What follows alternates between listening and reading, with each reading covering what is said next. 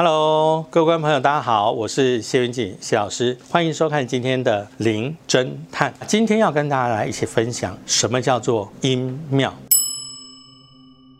民俗上面呢，有分作所谓的阳庙、阴庙。人死掉以后被上天封为正神，他就成为阳世上我们所祭拜的神庙，包含关圣帝君。他死掉之后接受大家的这个香火奉祀。阴庙指的就是人死掉以后，虽然他可能没有受到正式的册封，但是呢，很多的民众觉得说，哎，拜他很灵验，求他蛮有效果的。那么大家也会去祭祀。这个时候呢，就被民间封为阴庙。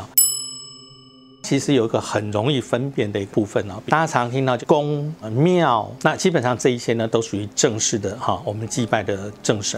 但是如果他的宫，是老公公的公，那就是阴神，所以的阴庙。水流公哦，那就是这个流水的尸体飘到这边来，那他们就把它收在这个地方，那把这个地方作为祭祀的这个部分。那第二种呢，就是义种，因为很多的义民们哈死掉以后，不管是对抗清兵也好，对抗日本兵也好，民间里头就把他们称之为义勇兵哈，他们就把它放在一起。第三种没有结婚的这个姑娘。被集中在那个地方祭祀，就称之为姑娘庙。比如说台北很有名的苏姑娘庙啊，以宫来说的话，最有名就是老大宫庙。它当时其实有很多种，第一种是大家乘着船渡过黑水沟来的这个路程上不小心淹死了；第二个是到了这边开垦。然后生病没有办法医治死掉，啊，没有后代把它集中在一起。九份啊，那边有很多的矿工，他们叫罗汉卡哈，没结婚啊，死掉了，也有针对他们啊做一个这个纪念碑啊。那其实这个呢，都是比较偏向阴的一个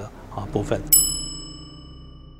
大庙，因为它基本上它不缺香火，所以一般的人我去求东西的时候，哈，比如说观世音菩萨，呃，希望我能够啊怎么样怎么样这样啊，如果观世音菩萨那个话，哦，那我会非常感激你哈。这个时候你可能会提到哦，我要准备怎么三生四果，那么来这个地方做祭拜啊，万一你忘记怎么办？这么多的人来，他香火那么多，他没有差你那一个，你忘记没关系，以后想到再来拜。所以通常正神他就不太会去跟你计较。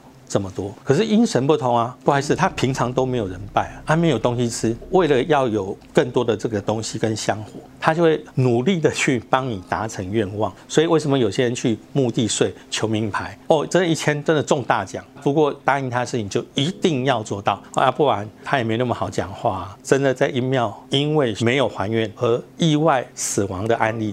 非常非常多，其实我是不太鼓励去阴庙拜拜了。虽然我因为做节目关系去过无数的阴庙，不过我绝对不在里头求任何东西。啊，我也常常跟大家讲，就说不是那么需求，不要去求。这案例它比较特殊，就是有对兄弟呢，为了要求这个名牌，那他就去那边厉害的地方，就他还可以在那边睡觉，可能梦到一些数字之后，哇，签了一期中、两期中、三期中，这个弟弟就觉得奇怪，这个哥哥怎么那么厉害啊？他说，其实我是这样子求来的啊。后来这个弟弟也中了几次，中了几次之后，弟弟就觉得不太对劲，你次次都中，那你最后你要用怎么怎么还？在那个地方在想怎么还的时候，他就听到一个声音：我要你们还。这个范围很大，我要你们还什么？他意思就是我要你们。这弟弟吓到，就从那天再也没有去过。啊，这个哥哥因为财迷心窍哈，他就还是继续去。啊，果不其然，哥哥在中三期之后就发生意外，当场死掉。在做头七的时候，啊，他们就在那边哭啊，然后就说啊，他怎么会有那么多钱？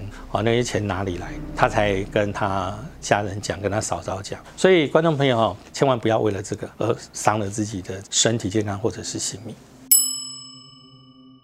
你在许愿的时候，哈，麻烦你确实的把你可以做到的跟他讲啊，我觉得这样是最安全。比如说，如果真的让我中了，好，那我就会可能请戏班来演三天的戏。好来做酬谢，就是清楚明确的把内容告诉他，同意我中了我就请戏班来，他不同意，OK，那就是交易就取消。你都是啊，这个以后我一定会感谢你，不好意思啊，那以后他到底是什么时候？他等不及的时候就会出事情。以前在当兵在台中的时候，对面整片都是墓地啊，都是山上墓地。你知道我在半夜站卫兵的时候，那那个墓地就会有灯光 亮起来，演戏的时候就是有人中。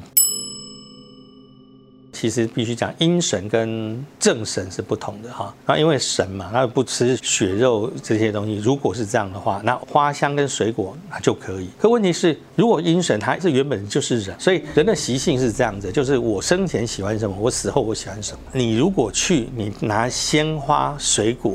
不好意思，到底要用那个干嘛？那就不是他的菜嘛。所以基本上来说，这还是拜生的东西，甚至还有准备生的东西去。十八王宫那个是除了人以外，还有一条狗。好，那旁边呢，哈，就有一个十八王宫的那个木种在底下，有人插香烟在上面。烟一吸的时候，前面就会亮暗亮暗。一般插在那边，正常没有风、没有动作的时候，不应该有那么明显的亮暗。那就跟人抽烟的时候那个感觉一模一样，这个部分蛮特别的。幽魂娜娜呢，她的先生被抓去当兵，后来发现娜娜呢就怀孕了，因为环境不好啊，就后来呢，娜娜就往生了。她先生终于就是回来了，娜娜的丈夫并不知道娜娜已经死掉，所以回来之后呢，就跟她一起生活。那他觉得很奇怪，就是娜娜白天也不会出去了，小孩呢他也不让她抱出去，他也没有想那么多。后来他们就觉得奇怪，哎，你住那里呀？你不知道你老婆死掉了吗？这时候他先生觉得啊，那跟我是一起生活的是什么？原来是因为娜娜对这个先生执念，让他的灵魂没有离开。这个故事里头，我觉得最感动的应该就是娜娜对她先生的爱。泰国的当地的信仰，他也拜神，她也拜鬼。后来的人就觉得他的能力这么强，在当地呢哈，就把娜娜她原本住的地方雕了一尊雕像。